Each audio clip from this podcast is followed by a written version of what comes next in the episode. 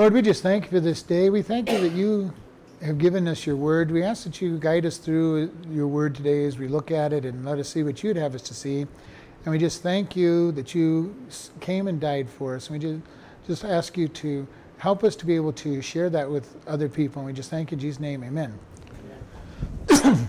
Matthew chapter 15, starting at verse 21.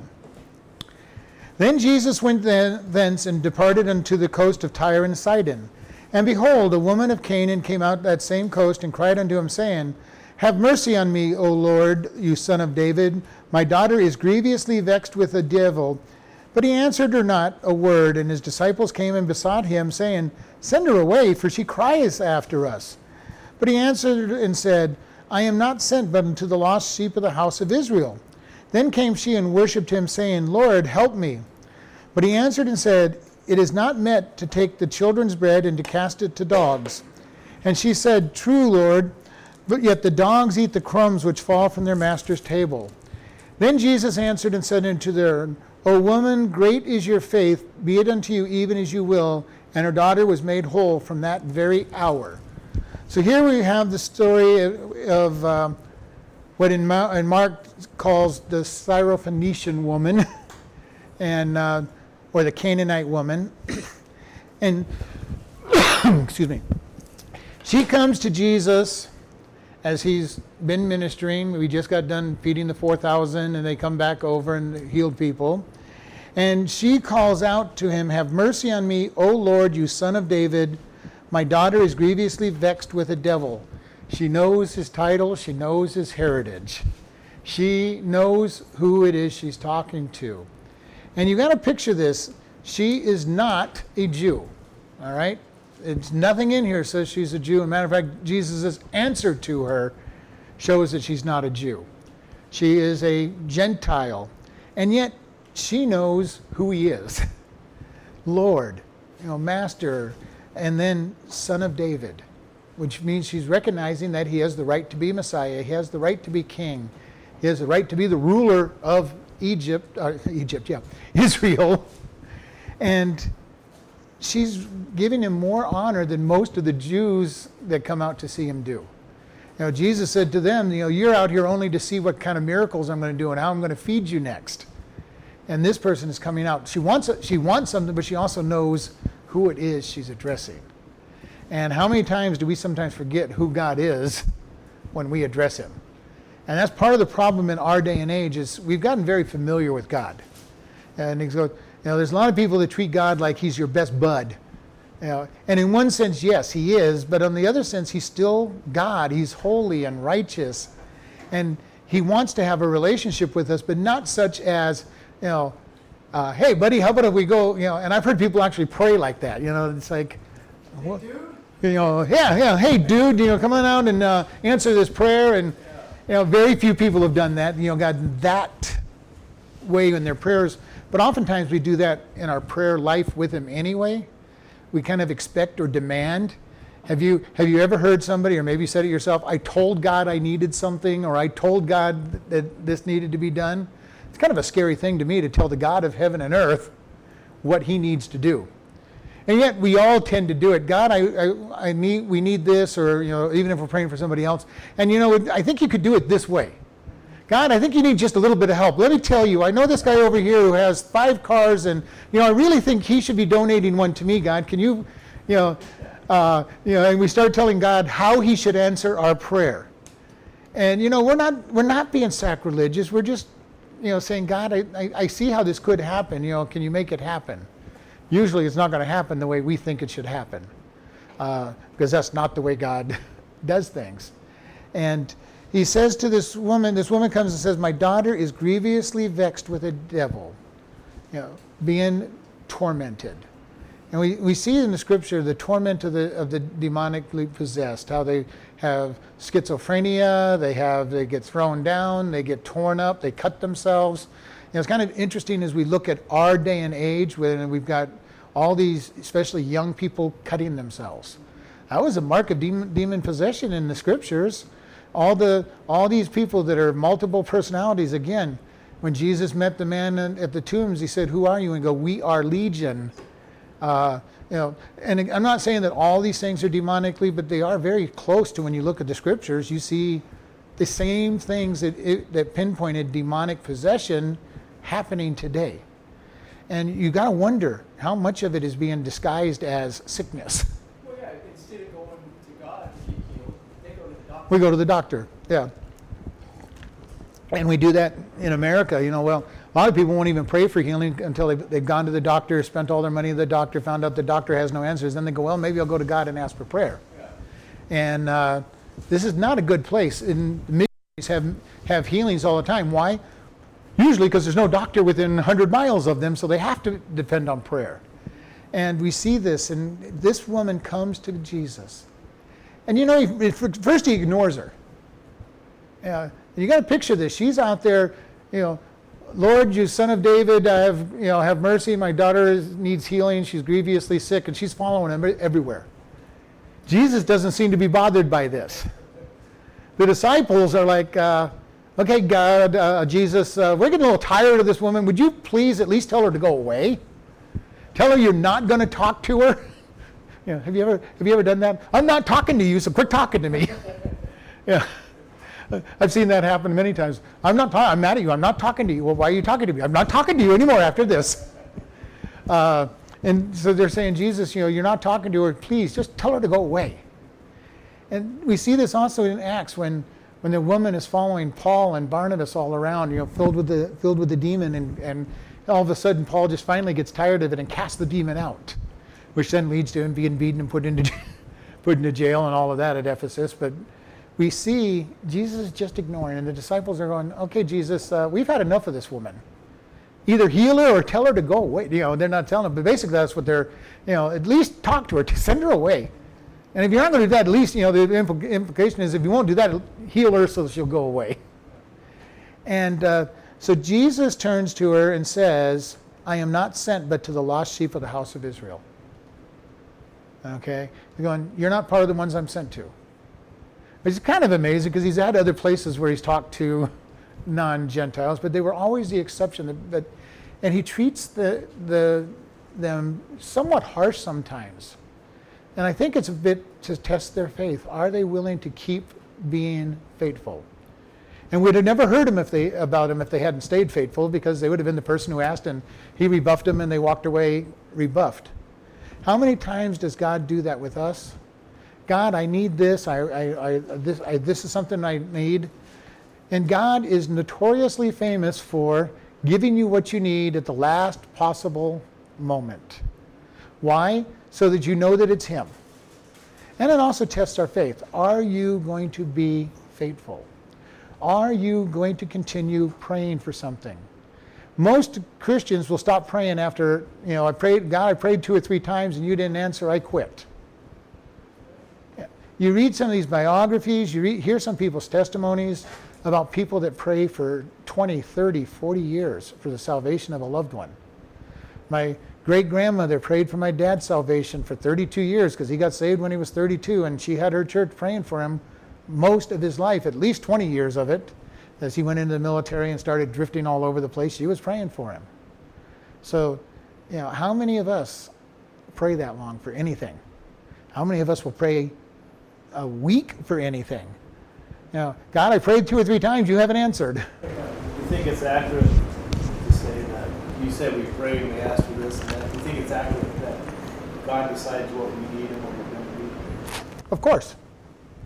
Yeah, he's always, he's always the ultimate in deciding what we need and don't need. Now, like the other people before they asked, like what uh, example, they asked for a king and Sam, Sam. And they got it, in spite in spite of the fact that it wasn't bad. But even then, when Samuel, God had already told them in, in Deuteronomy that they were going to ask for a king.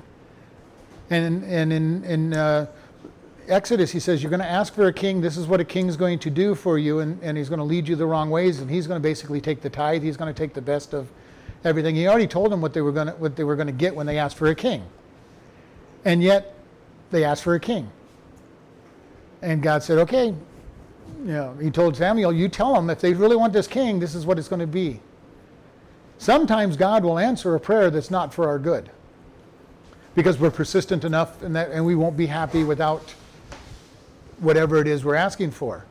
Which is why we need to learn with Paul to be content with much or with little. Whatever God's given us, we need to learn to be content with. Um, we always have this process, humans have this real big process of saying, I need something to be happy. And it is always false. And if God knows that you will not allow anything but that answer, He'll probably give it to you even though it's going to be bad for you. Well. It's a lesson you learn the hard way. This, okay, have Yeah. this. You know, I'm trying to. Yeah, If you insist, if you insist that this is the only way that you will stop praying for it, I will give it to you, but you really don't want it. People have to understand how many times have I heard that God doesn't answer prayer?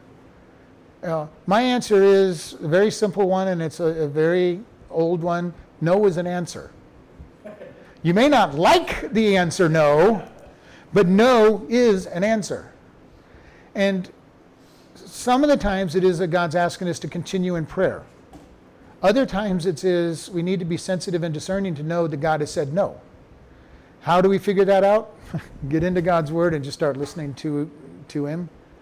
Now, when you're praying for salvation, I would say keep praying for somebody's salvation because there is no absolute no on that one because God's desire is that all will be saved. And when we pray for somebody, He'll move heaven and earth to try one more time with that person. Just before they'll die, He'll put another person in front of them and say, Here's your last chance. Turn. And who knows whether they're going to turn or not, especially when God starts moving everything for him or her. but prayer, the answer of prayer, the Phoen- Syrophoenician woman is so persistent. Even when he says, I'm not even sent to you. I'm not sent to, to the non Jews. Go leave me alone. He's rebuffed her. And I believe this is purely to say, you know, how much faith does this have? And this woman's been watching her daughter be abused. And she's come to the person that she's heard all the reports of this man can cast demons out. How persistent would you be? you know, going to somebody that says, you know, which is why some faith healers get such a crowd because they get a reputation of being able to do something and people get to that last possible desire and they go, what have I got to lose? This person, this person is, is a healer or casts out demons. And the amazing thing is that God still uses them even when they build, lift themselves up rather than Him. And it's so amazing, and yet God will say, as long as I get some glory out of this deal, I'll use these people. And there's nothing wrong with the prayer or the healing service and praying for healing because God heals and still heals. Uh, and always remember, God is the same yesterday, today, and forever. What He has done in the Scriptures, He is still doing. All right. There's no. There's no. There's a God. You know, a lot of people say there's a God of the Old Testament, and a God of the New Testament. No, there's the same God. God was graceful and merciful in the Old Testament, and He was strong and harsh in the New Testament as well. If you don't believe it, go read the story of Ananias and Sapphira. They lied to the church, saying they gave all their gift, and they were struck dead. Okay, and they weren't the last person in the New Testament age to be struck dead for, for trying to make themselves look like they're doing something they're not. Okay, God is still a just and merc- and and holy God that will judge sin harshly if that's what it takes. And He would rather use grace and mercy, but if you're not going to respond to grace and mercy, He will be harsh and angry. If that's what it's going to take to turn you, He's going to use what it takes. So we need to learn to accept His grace and His mercy and not have to get beat up a little bit in, in our discipline. So he, he, rebuffs her. Know, I'm not sent to you. Go away. and uh, then it says, Then she came and worshiped him, saying, Lord, help me. Two things that really touched Jesus' heart worship. Bowed down before him and said, You're God. There's nothing else. I have no other hope. And then you could just hear this help me. It's not, and it wasn't help me, it's probably very, it was a total prayer and a plead. Lord, help me. I have no other, I have no other hope. I need you. And this is what I'm saying. She recognizes who she is, who he is. He, she is worshiping him. She recognizes she has no other hope. and she's very persistent. Now, you want to touch God's heart, be persistent. You know, keep keep praying, keep seeking after him. Just make sure it's within his his will.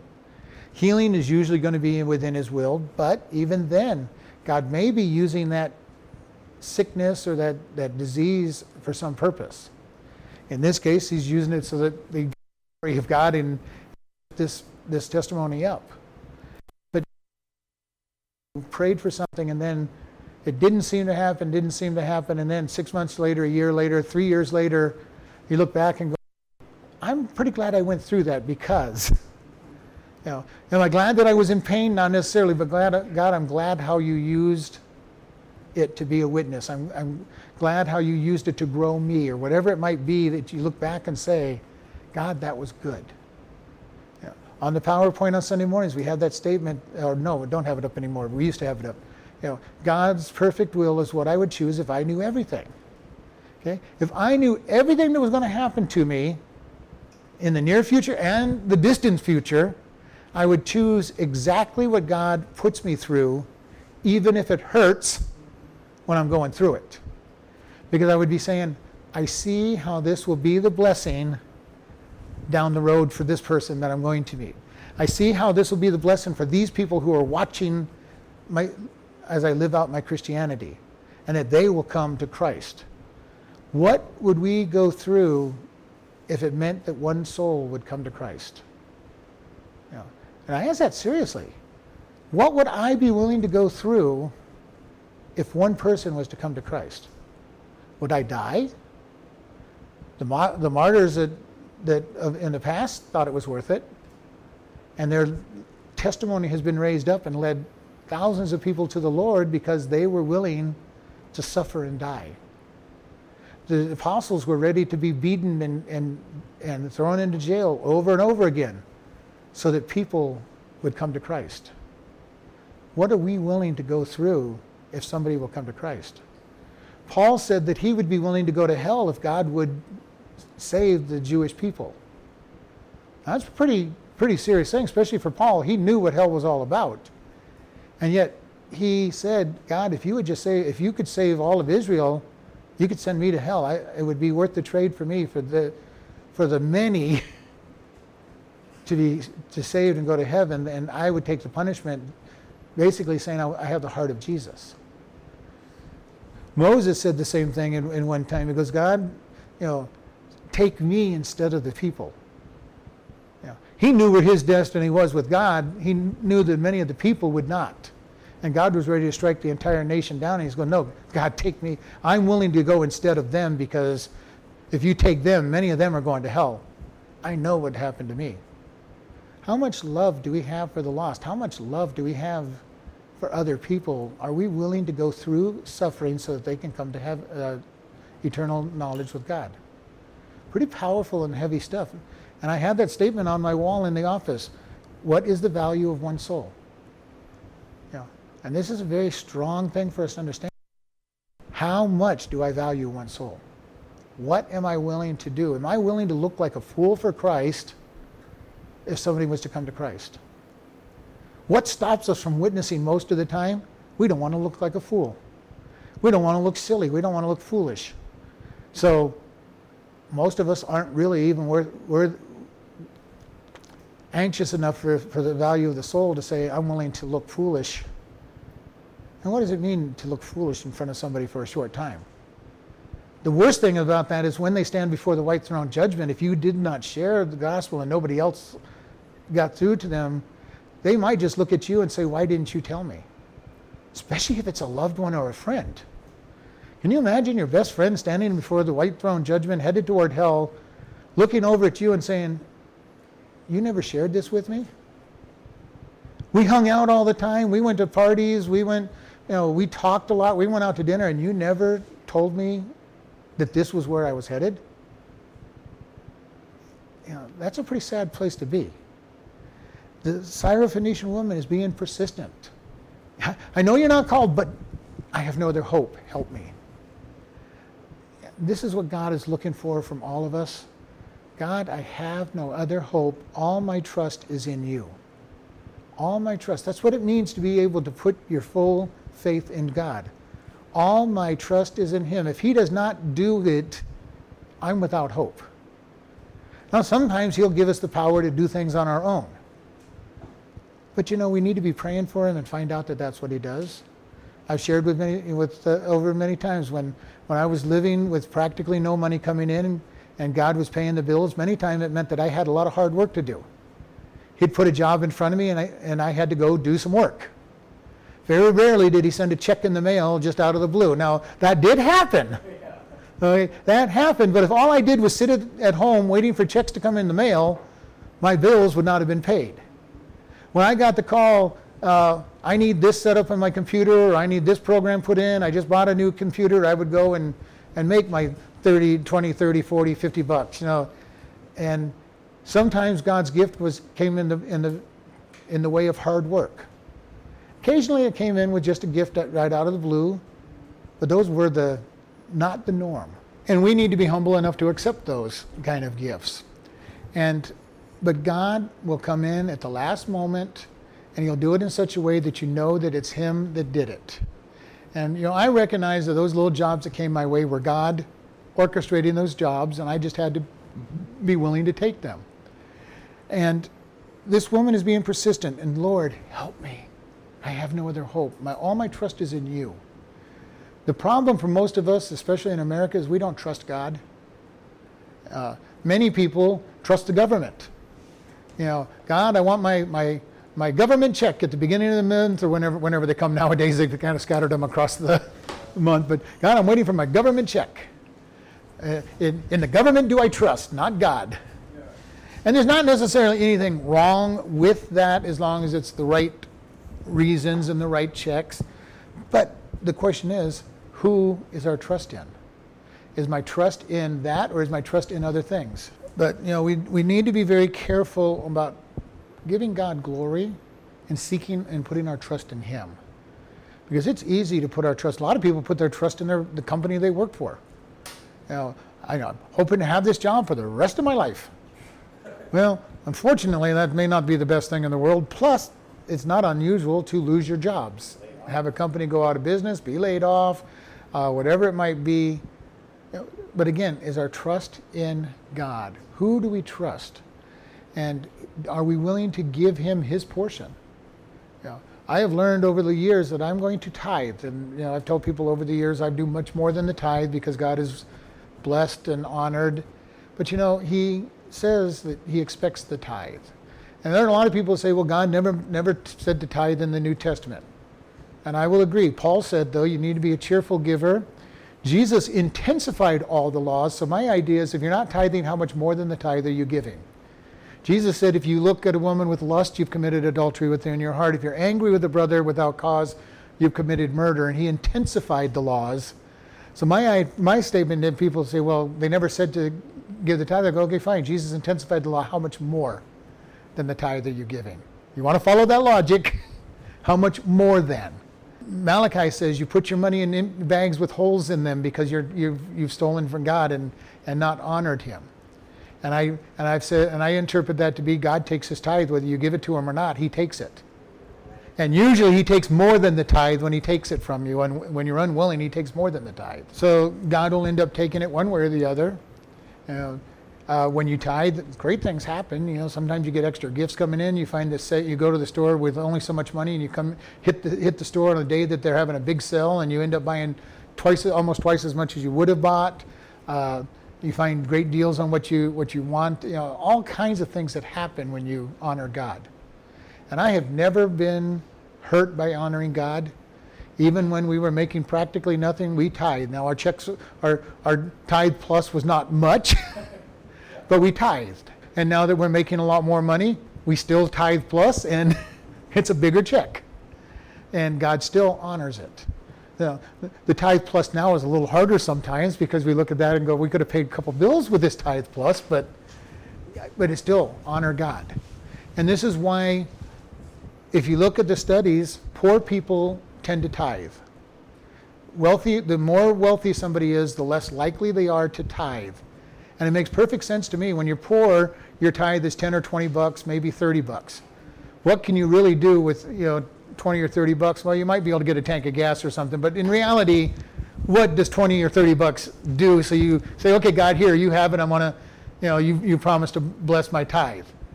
Well, if you're making $5,000 a month, all of a sudden your tithe is $500. And it's like, uh, God, this is my car payment, this is the insurance payments, this is the all the utilities, uh, you know, and it makes it's a little harder to give that bigger amount, and yet God says, "Give it, and I'm going to bless you." Anyway, and you know, the wonderful thing, and it's something I've heard a long time ago: you can't outgive God. You give God whatever it is you've promised to give him, and, and he'll give back. Pressed down, shaken together, not necessarily always in money. Not, it could be in eternal blessings from the way the church gets to use that money. It could be the, the eternal blessings that you helped keep a pastor on staff and, and that person was able to work full time and devote themselves to ministering. but it's also the little blessings. Yeah. When the few times I have not given my tithes, I've always run out of money be, before the end of the month. Always.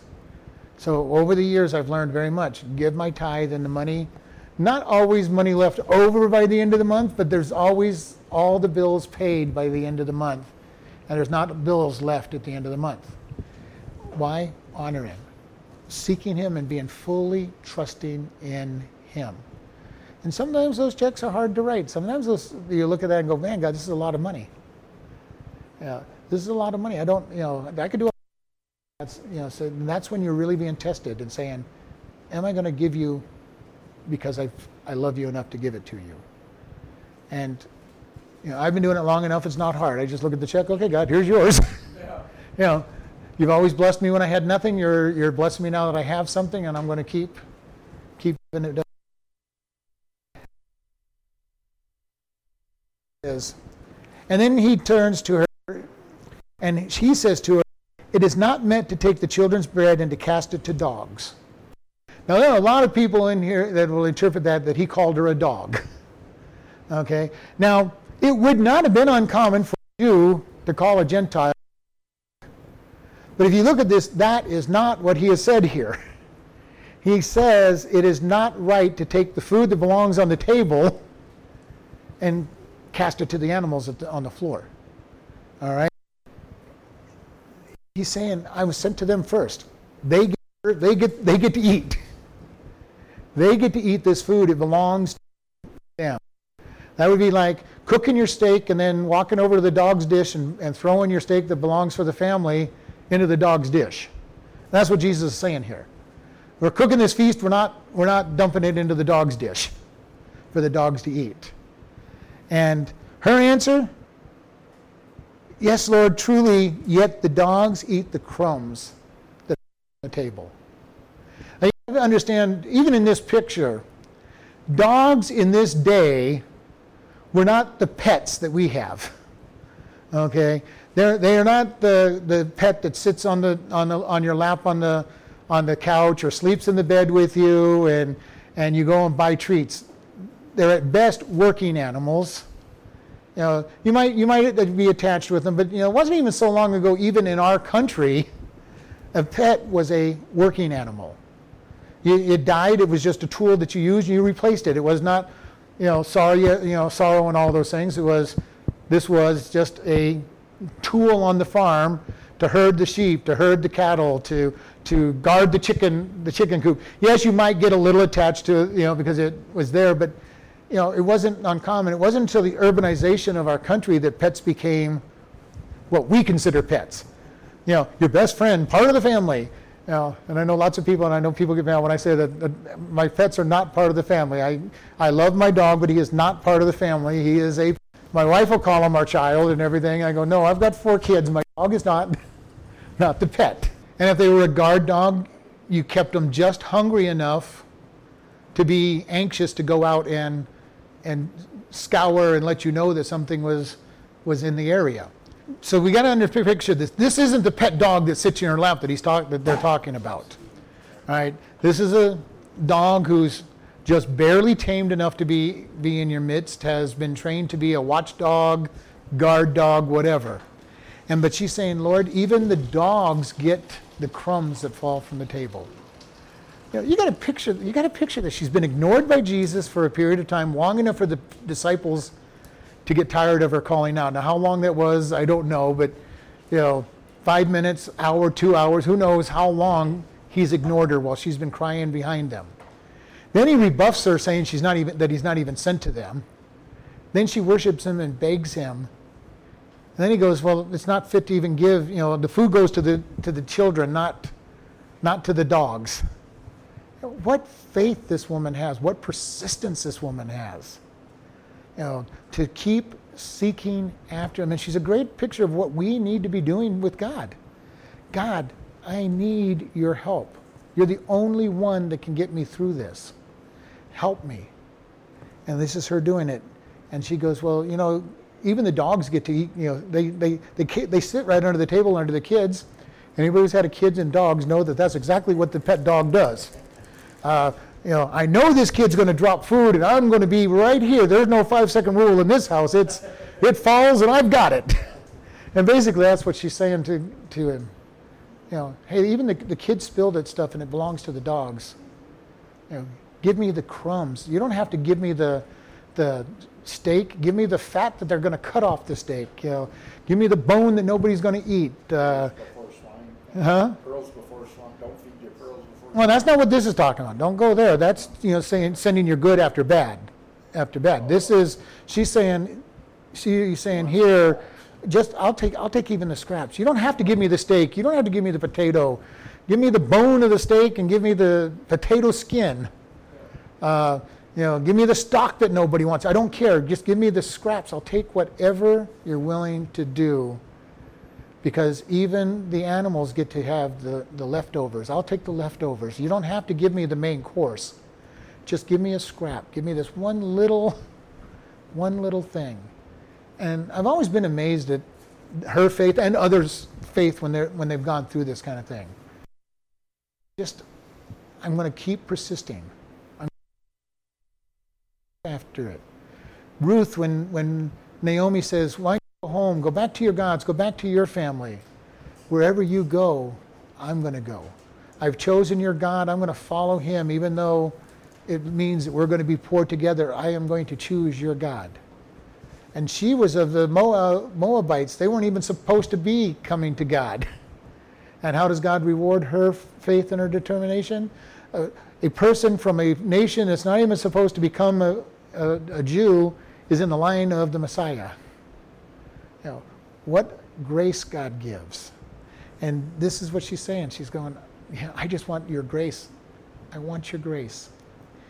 And Jesus answered and said to her, O woman, great or mega, you know, not even just great, but overly great is your faith. Be it unto you as you will.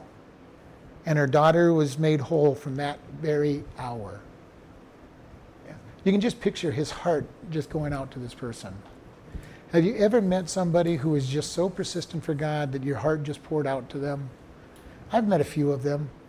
They just loved God so much, and you're going, God, I want you to see you bless them just because of how much they're seeking after you.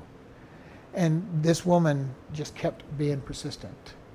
Well, I know, I know you're sent to them, but okay, yeah, I know, I know the food belongs to them, but you know, you're God. You, you've got more than enough. Than enough. Just give me the give me a small scrap, God, and I'll take it. I'll take a small morsel. All I want is to see her see her healed. I don't even care if you do anything else, but heal my daughter. I think she probably got much more than just the healing of her daughter. Because isn't that what God does when He moves in our life? It's much more than the blessing that we've asked for. It always is. Jesus said that none of you have given up father, mother, son, or daughter that won't get much more in return. And we see this every time. Every time you give something up to God, the blessing in return is so much more. And it's kind of amazing because every, no matter how often we've gone through it, we think, okay, God, I'm giving this up. I really like doing this. I'm really not wanting to give it up, but I'm going to give it up because you asked. And then a year or two later, you look back and say, man, why was I, why was I so slow had given that up. I'm not missing it at all. And look what he's replaced it with. And yet, we seem to be slow to release things to God. Now, one of the things I've learned is as I get older, I get more mature, it's getting easier to turn things over to God because I've seen so many times that He is blessed. So I'm now coming and go, okay, God, I really like that, but you can have it. I'm much quicker to give Him the things He wants to be given now than I used to be. Not perfect every time, but I'm much faster at doing it than I used to be. And just say, God, it's yours. You, have blessed every time. You've, you've increased my faith. You've increased my walk with you every time you've asked for something. I've never missed anything you've asked, asked for. You can have it, God. And He blesses. And He gives us more. So I'm sure she got much more than just the healing of her daughter. Because I can picture that. Oh man, mom, the, the devil's gone. What happened? Well, I met Jesus. And, I, and he, took that, he took that demon. Well, who's Jesus? And I can almost guarantee you they went back and saw Jesus. yeah. Her daughter's been healed. No longer vexed by a demon. She probably hung out and listened to his words, tried to follow what he was teaching, learn of him. Maybe even proselytized into being a Jew at the time because that's what she would have considered the necessary step. Uh, so blessed because of her persistence. Verse 29 And Jesus departed from thence and came nigh unto the Sea of Galilee and went up unto a mountain and sat there. And a great multitude came to him, having with those that, them those that were lame, blind, dumb, maimed, and many others, and cast them down at Jesus' feet, and he healed them, insomuch that the multitude wondered when they saw the dumb speak, and the maimed to behold, the lame to walk, and the blind to see, and they glorified the God of Israel. So here we see everywhere Jesus goes, a multitude gathers. And you know, it kind of wonders how many sick people were there in Israel.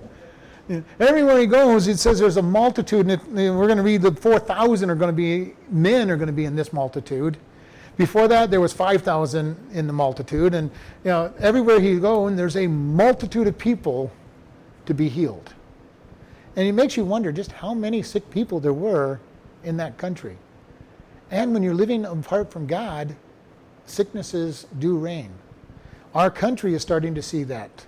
We're getting a sicker and sicker population. The further we get from, from God and the less obedient we are to God's truth, the more consequences there are. And we're seeing a lot of sickness. You know, people who are having, you know, the free sex revolution or suffering from all the STDs we have so much food and we're so gluttonous that we have obesity is a huge problem. And part of obesity is diabetes that comes along with it. Uh, we have people that are into drugs and alcohol and because of their not being happy with God. And all of these things have consequences that lead to sickness. And I have a feeling that's exactly what was going on in this country at this time because they were not honoring God. And consequences. We talk about this over and over. Sin has consequences. Sin has consequences physically, spiritually, and emotionally. And we always have the consequences, and we will pay the consequence for our sin. Unless God supernaturally says, okay, you repented, I'm going to not have you suffer this. But usually we have to pay the consequences for the sin. And I would say 99 times out of 100, you're going to pay the consequence for your sin. On a rare occasion, God may say, okay, I, am going to, because you've repented enough, you know, you, are really serious on your repent, I'm going to give you grace and not have you have consequences. Or, or not as severe, maybe, yeah. But there is consequence always. And it says he went, on, he went up unto a mountain and sat there, and a great multitude came to him, and they brought lame, blind, dumb, maimed, and others. kind of, kind of a catch-all. You know, we got, we got the people who can't walk. We got the blind. We got those who can't speak. We got everybody who's been injured in, in some way, whether it's by work or war.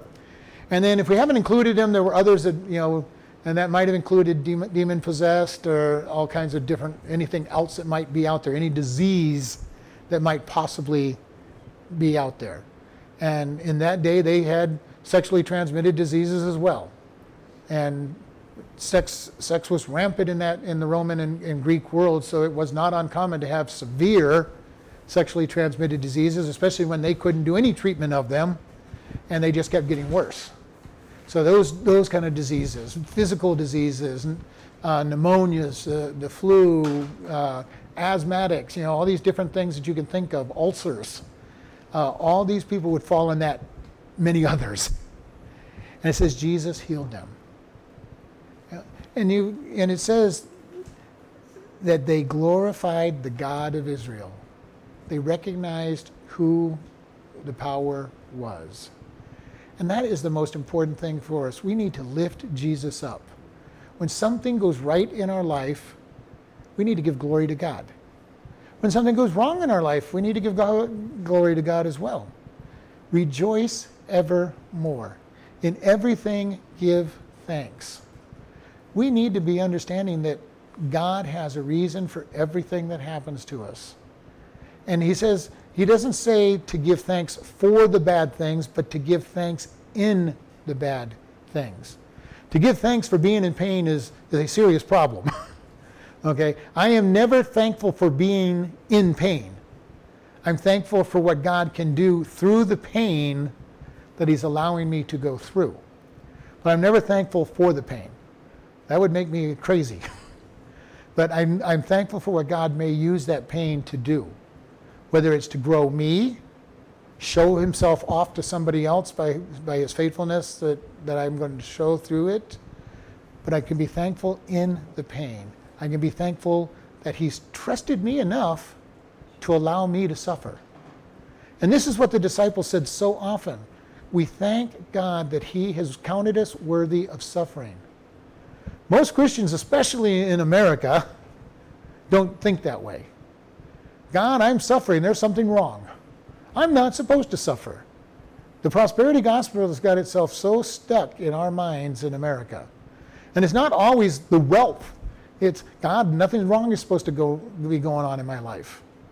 And you know, the prosperity gospel is not brand new. We've talked about this. This was a big deal for Job and Job's friends.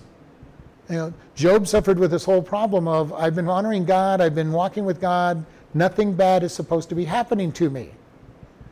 And his friends had it worse than he did. He was at least willing to accept, you know, well, God, I don't understand this, but I'm going to accept that you have the right to do it. And then he had his wonderful friends come along, or disciples usually, is what most people think, because he was the one that would have trained them. And they're coming back saying, Job, you obviously have done something wrong because bad things don't happen to good people. And Job saying, Well, no, i have not been bad. I've offered sacrifices. I've done this, that, and the other thing. And I don't deserve what's coming my way. And then they would come back with them from another angle. Well, you know, Job, you, this doesn't happen to good people, so you must have done something bad. You know, how would you like to have friends doing that? Yeah. How many times have you, have you been that friend to somebody in church? You know, if you were just following God, these things wouldn't be happening in your life. You know, you need to, you need to get your life together because obviously you're not following God and doing and listening to Him. You know, sometimes church can be the worst place to have problems because people will sit there and judge you and say, uh, what's going on with you?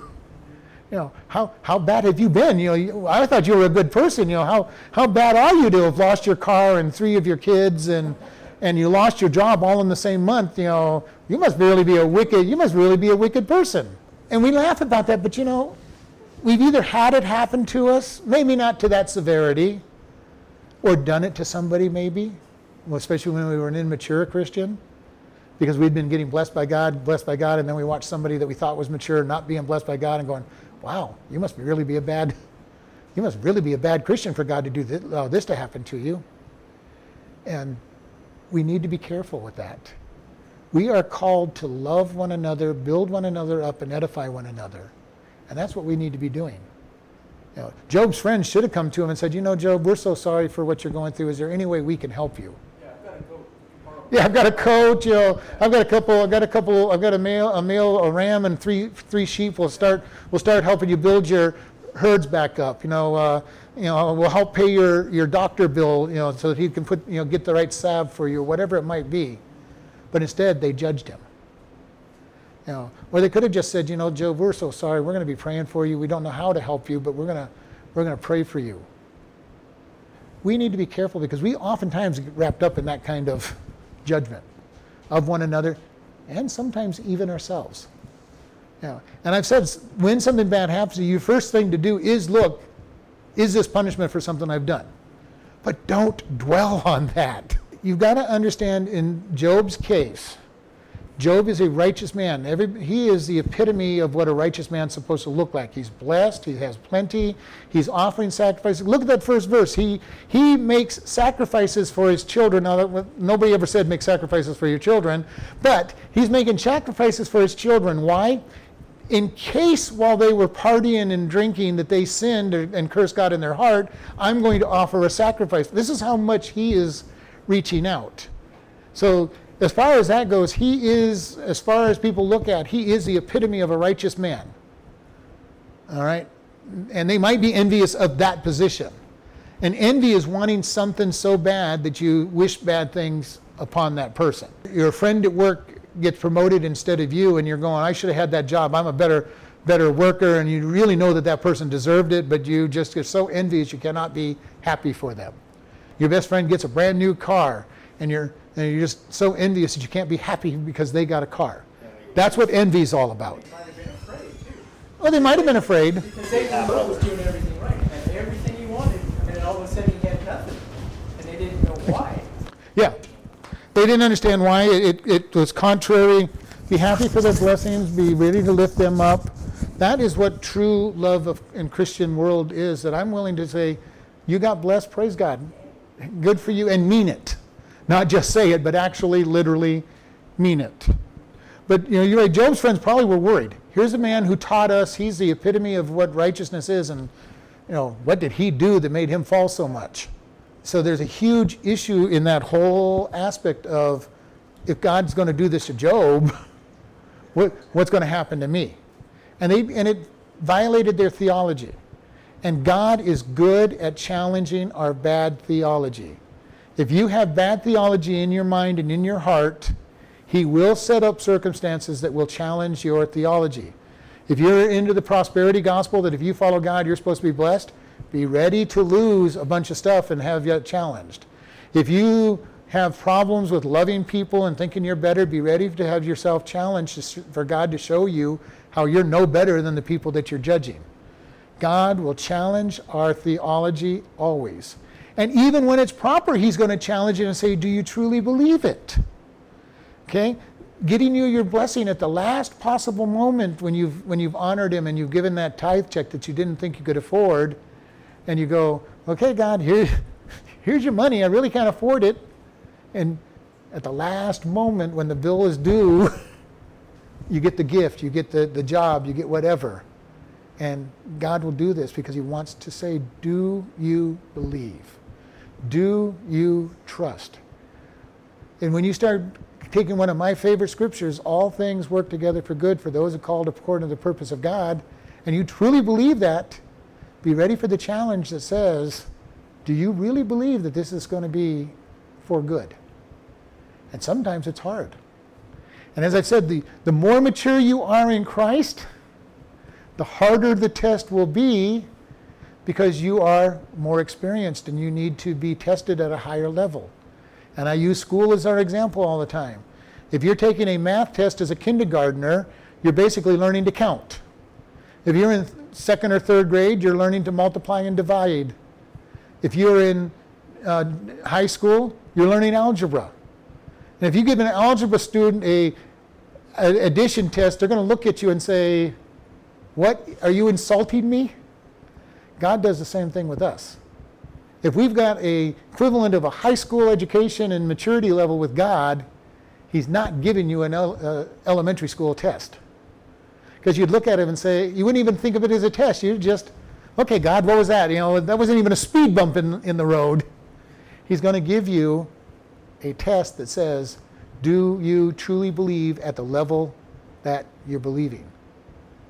Same thing happens if you've got a college, a doctorate, whatever, whatever level you are with God, your test is equivalent with where you are with them. Otherwise, it's not a test. It's not a test. You know, I could be curling this pen all day long. I mean, I, you know, look how strong my muscle's going to get. I'm curling this, uh, you know, quarter ounce pen, whatever this pen is. You know, you know, my muscles might get tired after a while just by moving. I'm not going to get strong curling this pen. Now, if I put a bar in there and I put 20 pounds of weight in there, I'd get it curled one time if I was lucky. now you give it to my son, he'd be curling it 30 or 40 times before he tires out. Why? Because he's worked out with weights. He's, he's built himself up on that. You know, the tests that we go through with God will be equivalent to our level of trust. Why did Job's t- test have to be so hard? Shows you how much he trusted God and how much he believed in God. His test had to be enough to really test Job. And it came close to breaking him. It really did, especially when his friends kept telling him how bad he must be. And his theology was challenged. God, uh, I've been good. I don't understand this. And God will challenge your theology. He will ch- uh, challenge your understanding of Him. When God tested Job, it was a test for Job, test for his friends, you know, and a picture to Satan. Three people were being taught in one lesson. Satan's trying to make him fall, and even if Job had fallen, Satan still would have lost because God would have graciously picked up Job and restored him anyway because of his grace and his mercy. Satan was going to lose no matter what happened. You know, Satan's pretty foolish. He keeps giving these tests out so God can show his grace and his mercy to those who fail. And he keeps doing it. You know, when you, the definition of insanity is to do the same thing and expect a different result. Satan is really insane. He keeps trying to knock down God's saints so that God can show them grace if they fail. And rub it in his face when they don't fail. I told you, see, I told you he would he would be, oh, they failed? Okay, Satan, watch me. You know, here you go, here's your bath, here's your new clothes. You know, Satan loses either way. We win no matter we fail or win because God's going, we're going to understand God's grace, and when we win, we grow. And we go, God, thank you. Thank you for getting me through this through this. Those who are watching us, get to see, especially when we are faithful, they get to see how a Christian's supposed to walk. And even when we fail, they get to see God's grace in action, which will encourage them to step out. You know, the greatest thing about God is even if you fall flat on your face, which you won't because you will fall into his hands, according to David, his hands are underneath us. So if we fall, we fall into his hands, and he picks us up and puts us right back. So even if we fall, he rescues us, puts us back up, cleans us up, and says, This is my child. See, you didn't, you didn't win. And it shows God's grace and his mercy and his love and his obedience and how much he, how much he wants and desires for us. We're at the almost the end. I want to read one of my favorite stories in the Old Testament. It's in Zechariah 3. Zechariah, if you don't know where it is, it's about the fourth book in from the back of the Old Testament. Verse 3, uh, chapter 3, verse 1. And he showed me Joshua the high priest standing before the angel of the Lord, and Satan standing at his right hand to resist him. And the Lord said unto Satan, The Lord rebuke you, O Satan, even the Lord that has chosen Jerusalem rebuke you. Is this not a brand plucked out of the fire? Now Joshua was clothed with filthy garments and stood before the angel. So this is how we see him in his flesh. Satan is accusing him. And he answered and spoke unto those that stood before him, saying, Take away the filthy garments from him. And unto him, and, and unto him he said, Behold, I have caused your iniquity to pass from before you, and I will clothe you with a change of raiment. And, he, and I said, Let them set a fair mitre on his head. So they set a fair mitre on his head and clothed him with garments, and the angel of the Lord stood by. And the angel of the Lord protested to Joshua, saying, We're going to keep going on. But this is the picture of what God does before Satan. Satan comes along and he's accusing us. We're standing in filthy garments, our own righteousness. And Satan's accusing us and accusing us. And God turns to the angel and said, Okay, take away the old, the old garments and put on the righteousness of Christ. Put on the, gar- put on the headgear of the, of the, high, of the priest. And then you can picture him turning to Satan. Okay, Satan, what, what, what was your problem? What, what, what was it that you wanted to accuse this person of? We need to really understand who we are in Christ. When we are saved, God strips the right, our, our own filthy rags off of us and puts on the righteousness of Christ. And then Satan comes along and he says, Well, you know, this person has done this, that, and the other thing. And he goes, uh, all I see is the righteousness of my son. What are you talking about? What's your, what, what's your beef with this person? we need to really start understanding. If we can really start seeing ourselves for who God sees and says we are, it will change the way we behave. It will change the way we react to people. It'll change the way we react to Satan when he accuses. And Satan always will stand there and try to condemn us. You're just such a terrible person. You know, you had five opportunities yesterday to share the gospel and you didn't share it once. You're a terrible, awful Christian. What, how could you even call yourself a Christian? You, know, you had an opportunity to give a gift to God yesterday and you didn't do it. You know, you're a terrible, awful person. And we need to be able to say, you know what, Satan, you're absolutely right. I am a terrible and awful person, but God has forgiven me and clothed me in the righteousness of Christ, and He says I'm perfect. And I'm going to walk in that perfection because He's forgiven me. And I'll get better. I'll start, I'll start doing the things that I'm supposed to do. And as I mature, we start doing better. Will we ever get to where we need to be? Absolutely not. If we managed to do it, we would be like Enoch, and we and we would all of a sudden say, God's calling us. Well, we're, we're so close together. Why don't you just come on up here and rapture us immediately from this world? He's going to rapture us sooner or later, hopefully, sooner than later. But there's going to come that time when we're going to be taken. But until then, it's to grow. We're to grow. And I emphasize this a lot. Our spiritual walk is a growth from birth to maturity. Just as our real bodies need time to grow and learn. And in each area of our life, we're going to need to grow. In some areas, we may still be an infant. Some areas we may be, have our doctorate degree. We've got that area. God's really tested us in that area. We got it. We got it down pat. But this other area, we have trouble with. And God will keep testing us and keep growing us and keep keep moving us along. And we need to be aware. We each fail, always. I still fail more than I'd like to think. And many times I'll get to the end of the day and go, man, I really blew this day. I, I could have talked to this person. They said they set up the conversation just right, and I didn't even see it. Sometimes I'm pretty dense when it comes to conversing with people. But you know, God says, that's okay. Confess it. I'm going to give you more opportunities.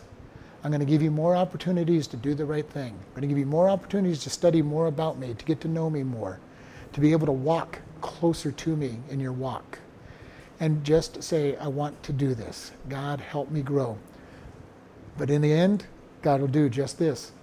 Okay, Satan, uh, hold on one moment before you get your accusation. Angel, clean this guy, uh, clean my son up, give him the new, new, new uh, clothing. Okay, Satan, what was your, well, what was your complaint, Satan?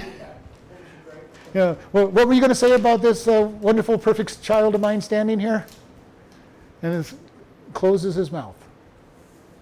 The other way to look at it is Jesus, our advocate, telling the Father, I've paid for that. It's forgiven. Every time Satan makes his accusation, I paid for it.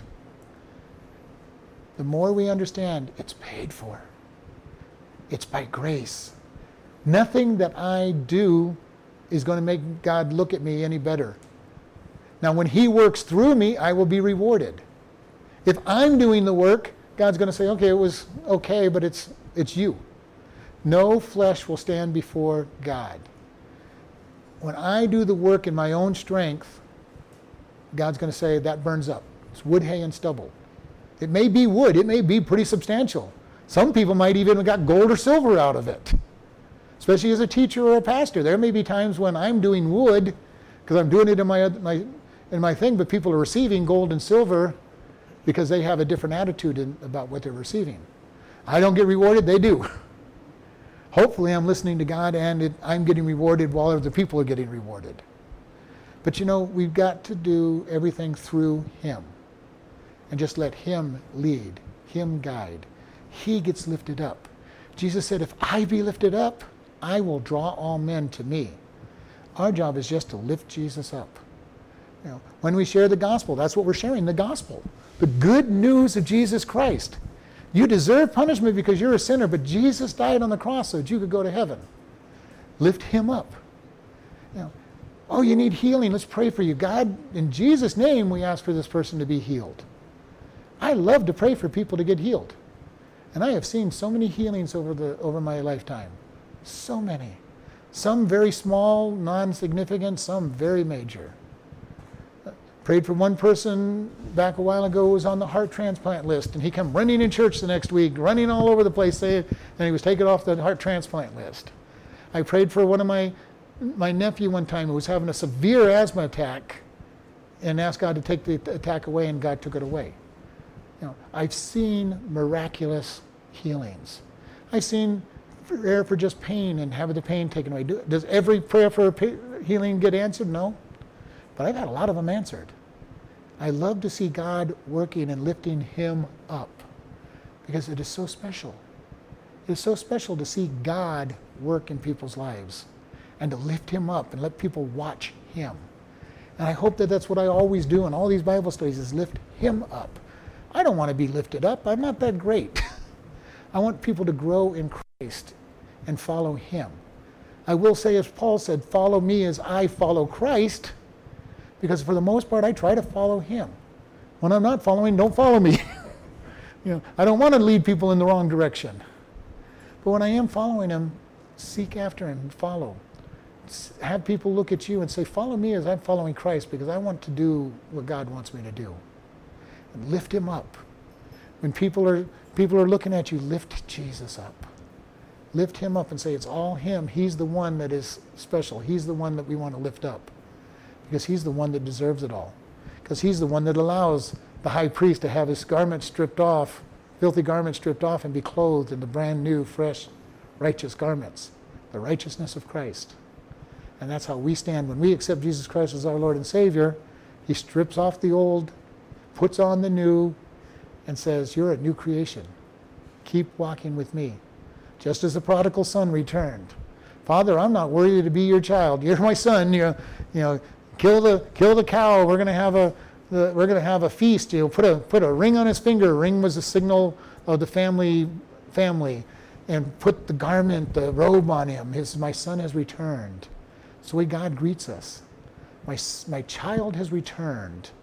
They've wallowed around in sin and despair, and now they're back and he gives them everything that's part of the family all the signet ring and the power with the clothing and says we're going to have a party.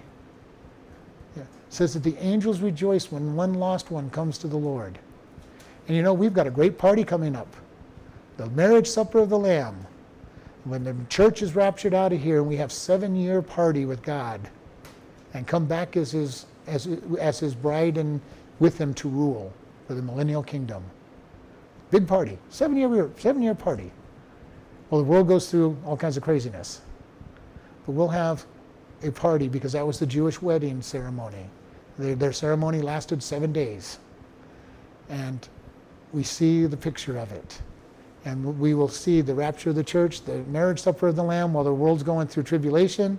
And we will come back with him as his bride with perfection. We will have our glorified bodies when we come back to the millennial kingdom. And we won't be tempted to sin. We've made our decisions. And that'll be a great time. Let's close in prayer. Lord, we just thank you for this day. We thank you for this. Lord, if there's anybody listening that doesn't know you, we ask that you touch their hearts. Convince them that they are a sinner that's destined for hell and that you paid that price and that you are the answer and have them just in, repent of their sins and turn to you. Lord, give us opportunities to share you as we go about our business the rest of this week. In Jesus' name, amen.